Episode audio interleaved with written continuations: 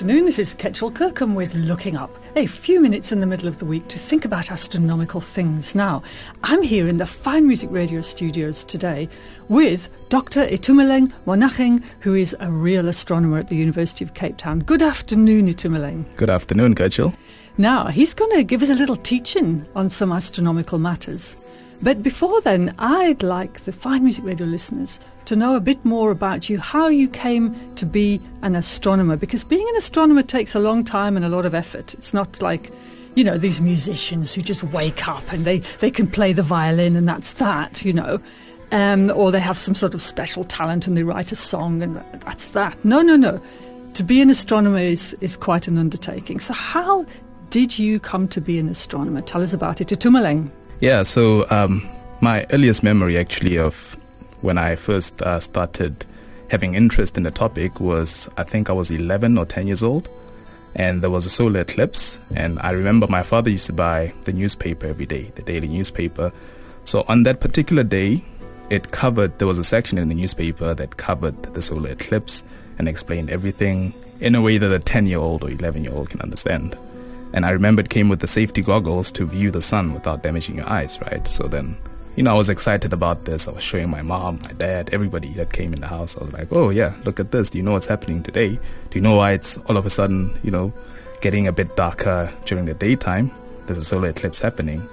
And then I started reading up on the subject, and uh, to my excitement, I found out that I can actually study this. You know, you can, I can actually do it as a career.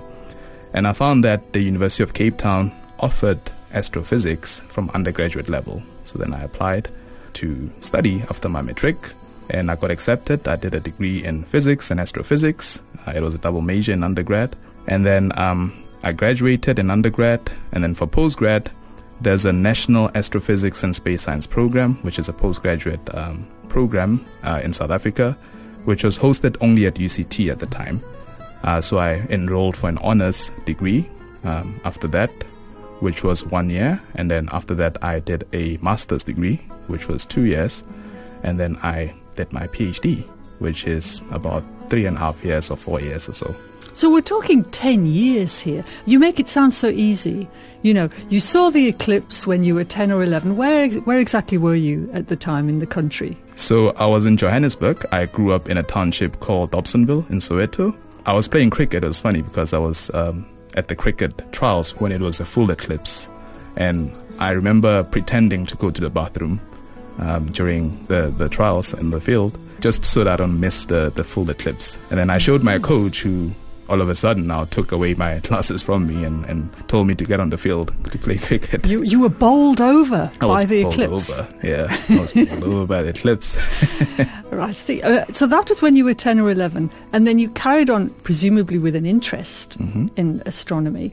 And then you undertook 10 years of study, basically. 10 years of study after matric, remember? After so it's matric. 12 years of basic level schooling and then 10 years of post matric learning. Wow. What, what do your family think about you being an astronomer? Were they always encouraging? My brothers were, my brothers understood. My mother, not so much. Uh, you know how older people are, they get anxious. When are you going to finish school and get a job and have a salary and support us? So it was it was a bit of a of a mix uh, back in my family, but you know they were all supportive in the end. My mom is still excited um, about it. Still excited now. I think she she's getting to understand it and you know that her son is an astronomer. So you stuck at it for 10 years, and then after you got your doctorate, you didn't stop there.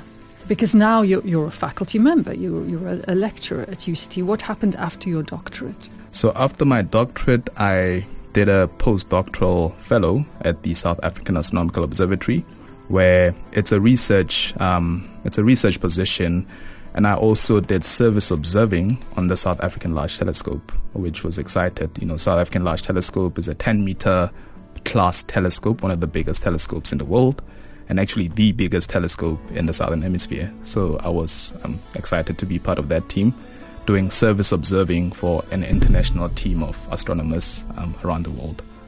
Um, and then yeah, now I'm doing a I'm in a faculty position at the University of Cape Town. It's actually a joint position between UCT and the South African Astronomical Observatory, where I lecture undergraduate uh, students and postgraduate students as well. And also, um, I do research in, in stellar astrophysics. And you still play cricket because you're wearing a cricket jersey, I see. Well, I do more of the watching nowadays okay. than playing. Itumeleng, thank you very much for telling us how you came to be an astronomer. You did make it sound ridiculously easy. And we're going to hear more from you in a few more shows to come. So thanks very much, Itumeleng. Thank you very much, Kajal. And for now, this is Kechil Kirkham wishing us clear skies.